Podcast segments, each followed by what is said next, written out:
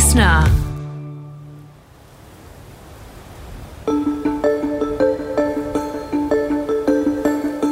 Welcome to Pollen, where Associate Professor Ed Newbigin, along with a range of experts, help you understand what pollen actually is, what may be causing your symptoms, how best to manage your conditions, and the environmental factors that drive pollen levels and other airborne pollutants.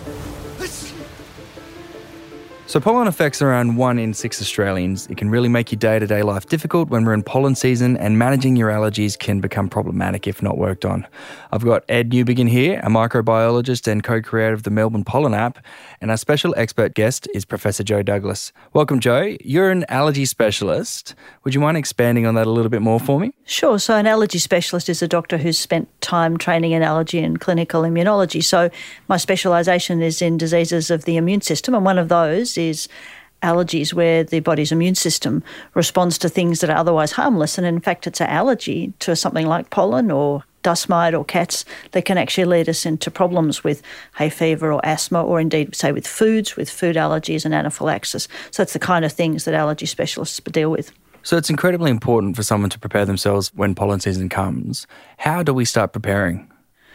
So I think people need to recognise that hay fever season, pollen season comes around in spring every year, and people will tend, once they start to get it, they'll get it every year. So they can recognise the times when it occurs.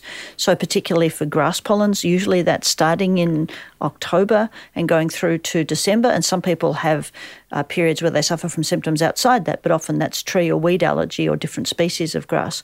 But in Victoria and in southeastern Australia, it's dominantly ryegrass. So those seasons of October through December is the peak season. So if people know they're going to get symptoms, and I guess the question is what they can do about it. And there's no doubt that the most powerful treatments they can use are preventive treatments for hay fever. And that particularly means the nose sprays that contain corticosteroids or, or, steroid nose sprays that you can get over the counter from the chemist, and they have to be used in a preventive fashion. And really, they're great for anyone who's got all but very minor symptoms because they relieve not just the runny, itchy nose, but also the nasal blockage. And in head to head studies of antihistamine tablets versus those, probably the nose sprays come out as more effective when someone's got any more than very mild symptoms. Hey, Jo, how many people do you guess have got grass pollen allergies just in, in the population? So we know that um, just under 50%, so that's nearly one in two people, are what we call atopic. So that means mm. that they have allergic antibodies. They, their body produces allergic antibodies to common environmental allergens like grass pollen, and over three quarters of those are sensitive to grass pollens. Mm. But that just means they've got the immune predisposition or immune propensity to have hay fever, and probably only about one in three or one in four of those actually suffer from hay fever or allergic problems at any one time. So it's really common in our community to have the predisposition, but obviously there's environmental factors why people actually develop symptoms. I know physically there are different hay fever, hives, and asthma, but what's actually happening to our bodies during those reactions? Hmm. So, an allergic reaction occurs when someone has made an allergic antibody to something. It's called IgE, and that's a class of antibody. Antibodies are proteins that float around in our blood, and they're meant to protect us from infection. And the allergic antibody probably was meant to protect us from parasites, but in places like first world countries where we don't have many parasites, they seem to be directed more against things in the environment that otherwise wouldn't hurt us. So, like grass pollen, or like dust mite, or like peanut. So that the problem is the body sensitivity and the um, allergic response that's mediated by that allergic antibody, and that's what causes people to be uh, prone to develop hay fever or asthma. Or if you're talking about hives, um, that's usually related. I think of that more in relation, say, to a food allergy, not so much to hay fever. Although sometimes young kids can sometimes get hives on exposure with grass pollen, but that's not so common as hay fever or asthma, the respiratory allergies with grass pollen. And, and what about the connection between hay fever and asthma? Mm-hmm. Yeah, so we know that hay fever is a risk factor for asthma. So if you have um, hay fever, your risk of having asthma is at least double that of the community prevalence of asthma. So if you think of about one in 10 people having asthma, overall, if you've got hay fever, your risk of having asthma is at least double that. So that's one in five people, so it's much more common. And interestingly, if you have asthma, your risk of having hay fever is something like three to five fold. So you've got at least a one in two chance of having um, hay fever if you suffer from asthma. So people who know they have asthma are at particular risk for hay fever and vice versa. So we know they're the people we really want to be focusing on with preventive treatments and making sure they're prepared for the pollen season if they get hay fever. So it's respiratory. It's the gr- the grass pollen entering through our nose and mouth. So the grass pollen grains, and Ed can tell you about this because he's done a lot of this work. The grass pollen grains are fairly large. I think they're about mm, 15, 20, 30, 20, 40 yeah. microns in size. Microns. So they're small. You can't see them with, uh, except with a microscope, but they're certainly pretty powerful. But they're too big really to very far into the nose or into the hmm. mouth, so they, they get blocked up in the upper respiratory tract. Yeah, we, we don't think of our nose perhaps as being a very effective organ for keeping the rest of the lungs and respiratory system clean. But if you nose breathe, by the time the air that you've breathed in goes through your nose, it gets to the back of your throat. It'll be fully warmed. That's so it's 37 degrees. It'll be fully humidified and it'll be cleaned of any particles greater than about five microns. So it's amazingly efficient filter that allows us to breathe clean air into our lungs. So the grass pollen is bigger than that and will get trapped in our nose and also lands in our eyes. And that's why some people with hay fever complain often most about the itchy and tired eyes. But the thing that happens when we worry about pollen grains bursting, like in thunderstorm asthma, that's when the smaller fragments can be breathed down to the lower airway. But that's mm. absolutely what you mm. have discovered. Yeah, yeah, yeah. And when they get into that lower airway, they cause that inflammation. Yeah, so it's the burst pollen grains that mm. have those tiny particles that are very potent in terms of setting off allergic reactions, but are tiny and can get to the bottom of the lungs because mm. they're only five microns or less. Mm. So when we count pollen, we count pollen in the air, we're really talking about those intact grains that are impacting on people's eyes and getting up their nose and so on, and they're causing hay fever. And there's a further step. So that's a way of measuring how much uh, grass pollen allergen is in the air, there's a further step uh, for those pollen grains to actually cause uh, asthma. It's the same grains of pollen mm-hmm. that you're catching on the.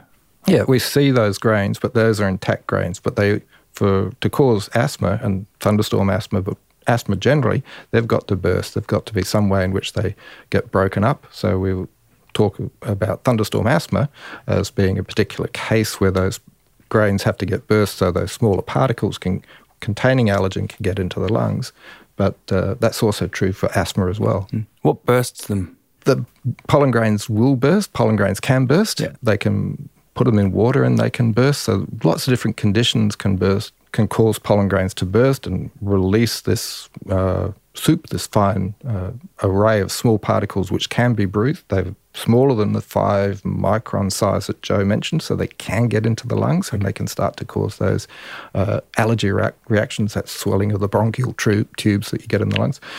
But how they burst, we don't know. Uh, thunderstorm asthma is a case in point. We think about those pollen grains which are sort of coming along at rooftop level mm-hmm. and getting around and causing hay fever and so on.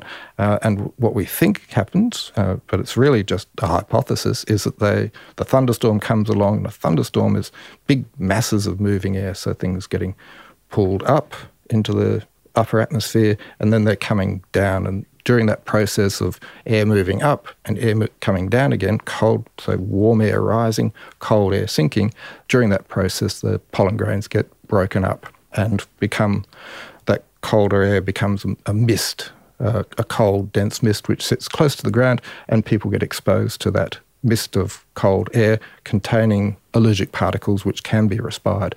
But that occurs somehow around thunderstorm asthma, but generally, uh, pollen grains are causing asthma. We know there's a very strong relationship between grass pollen season and increases in people turning up for hospital treatment, emergency treatment uh, with asthma at this time of year as well. So just on normal days, we've got that. I think occurring. you bring up a really good point, Ed. The point, the other interesting thing is that if you put intact pollen grains in someone's nose, mm. so they, there's no pollen getting to the lung. If that person has asthma, they'll usually wheeze as well. So the nose is a first warning system that sets off the immune system and can set off a propensity for asthma mm. of itself. I think thunderstorm asthma is the extra thing where those mm. tiny particles are breathed in as well. Hmm. Yeah, we spoke about the importance of prevention, but what about managing the allergies over pollen season? So I guess preventing getting symptoms is a good thing to do. A lot of people, when they start to get hay fever, if it's mild, will just take an antihistamine, which is easily bought from the chemist, and that's pretty effective for perhaps getting rid of the itch and a runny, itchy nose but it's not very good for a block nose. And often, as the season goes on, interestingly, the levels of allergic antibody rise in a person's system over the hay fever season. And by the end of the se- season, they'll have worse symptoms and they may not just be controlled by an antihistamine. So, I guess thinking about prevention is probably a safer way of dampening down that allergic response. There are a number of other things that can be done. I mean, one of the things people see me for, an allergy doctor, is to ask about what we call desensitization, which is a process of often tablets, but also injections can be used to, to retrain the immune system to become more tolerant to things like grass pollens. And that's a more permanent thing to do, particularly for someone who suffers badly. But it's not for those who are uncommitted because it usually takes about three years of therapy. So someone's got to really want to do that. But it does work very well, but it's a long term commitment.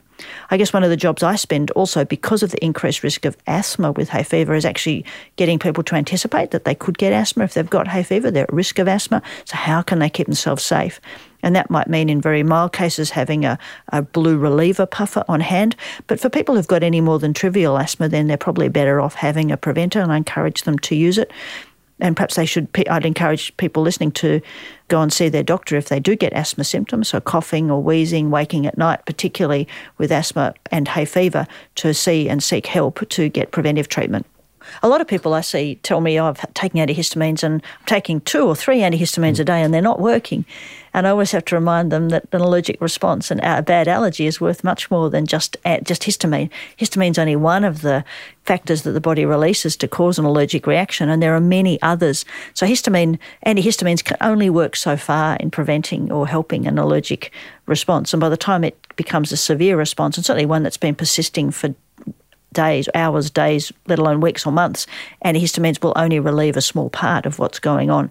And they're not very effective for asthma. So, in the people who are prone to asthma when they get hay fever, they're not going to be helped by taking antihistamines, particularly. Mm. But mm. managing your hay fever is one way of managing your asthma. Yeah, there is a little bit of evidence that the steroid sprays in the nose that you use for hay fever, and that's for preventing hay fever, is also quite useful for asthma. There's not much evidence at all that antihistamines help um, prevent asthma. So I think if someone is having asthma symptoms it's with hay fever, which is really common, we've already mm. said, it's important to recognise them or to even anticipate that that's a risk and to have at least a reliever medication on hand, a blue reliever, which in Australia you can just buy from the chemist. But consider also whether preventive treatment's worthwhile and your doctor can give good advice about that.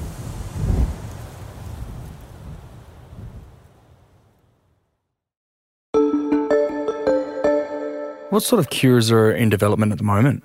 Yeah, so there's a lot of work being done as how we can switch off allergies, not just, well, certainly for hay fever and, and for asthma, and also in the case of food allergy, there's an immense amount of work going on. It certainly seems possible to do what we call desensitize someone, to change the allergic response so it's less severe, less acute, and that can be done by doing what we call desensitization or immunotherapy, which is basically giving something you're allergic to in repeated doses, usually by injection, but it can also be given under the tongue. There's other ways of doing it, and some even for food allergy swallowed. But if we're talking about hay fever, it's under the tongue or injected. And that does change the immune response, but not forever. So we usually know if you do it for a couple of years, you'll usually get several years further benefit but you've got to really persist with it to see that benefit.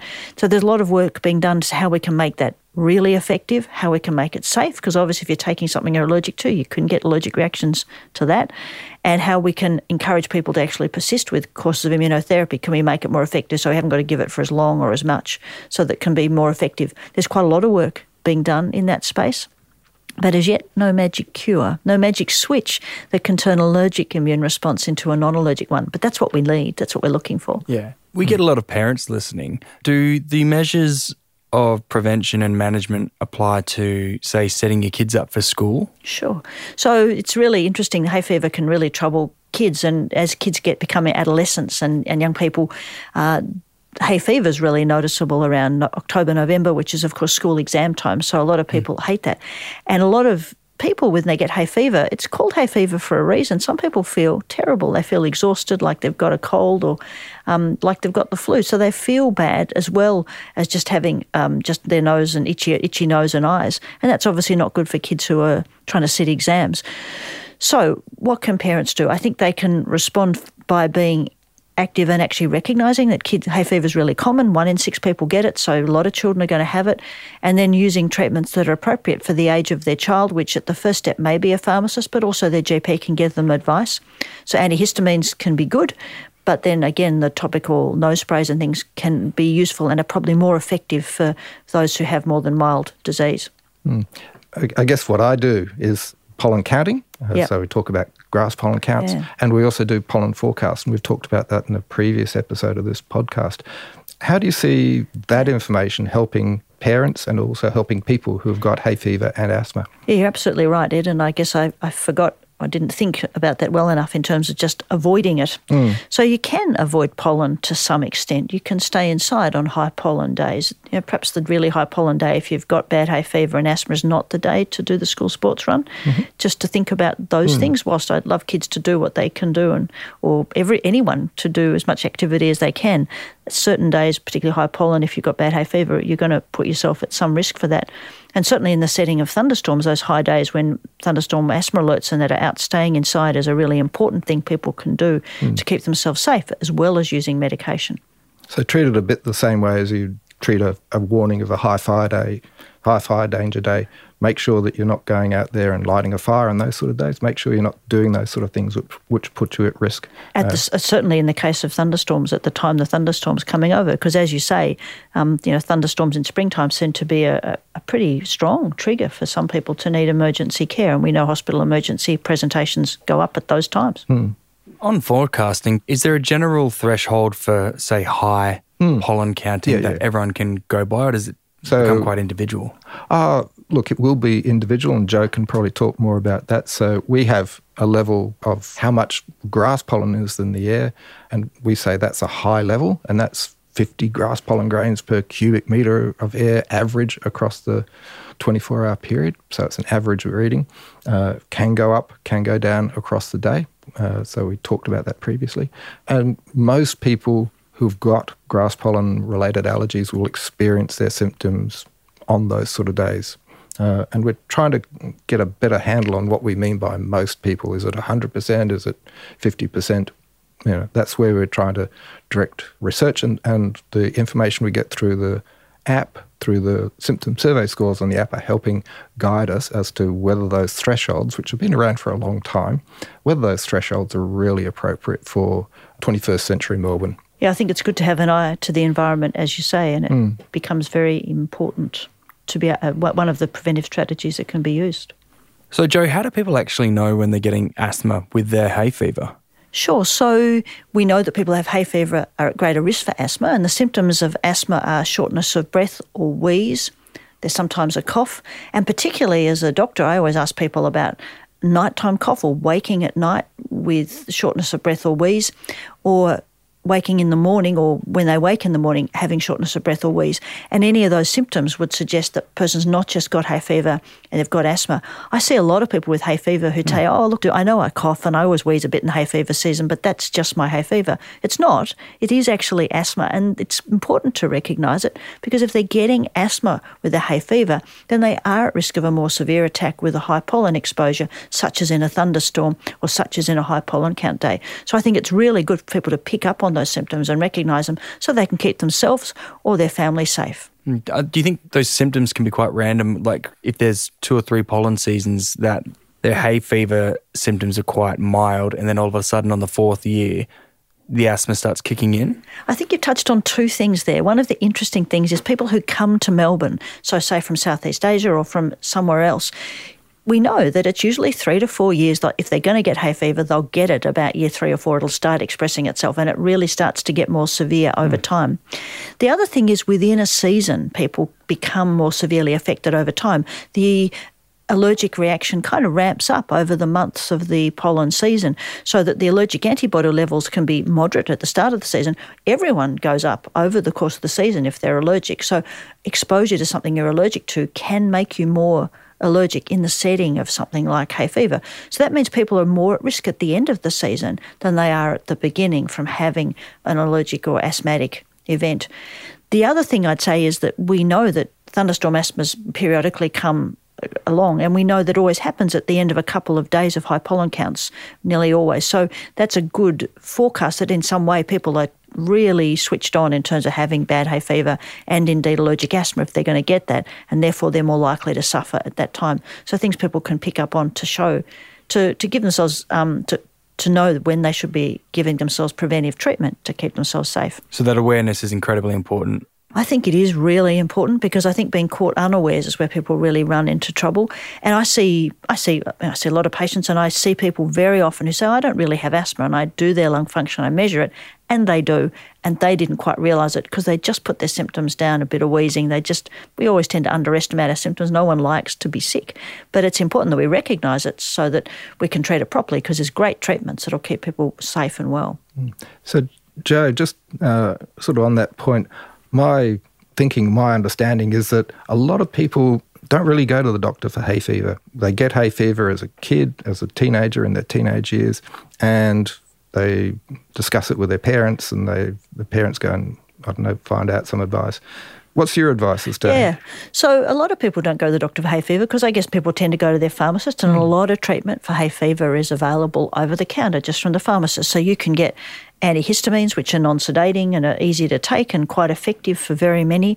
You can get those nose sprays, those steroid nose sprays, over the counter, um, and you can use them, and the pharmacist will give you good advice on how to do that effectively. And they're terrific for a preventive thing for hay fever. And you can also get eye medication. So if you have itchy eyes, for some people, their hay fever, the main symptom is itchy eyes that just make them feel tired and exhausted. So there's lots of eye drops and things that can be used, antihistamines and other things that are very effective for that. So many of the treatments for hay fever are got over the uh, from a pharmacist. A person doesn't need to see a doctor.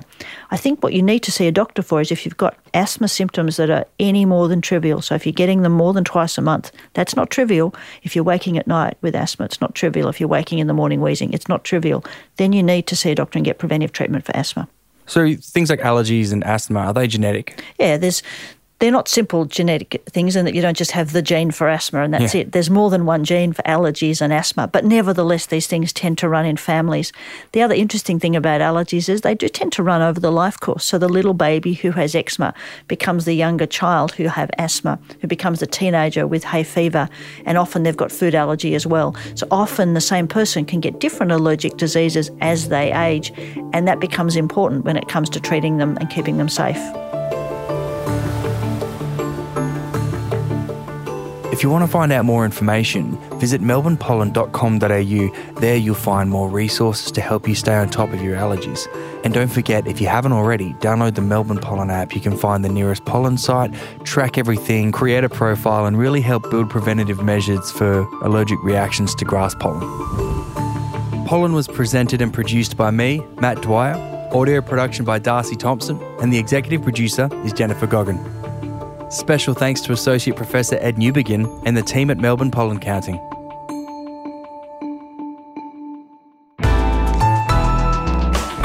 Listener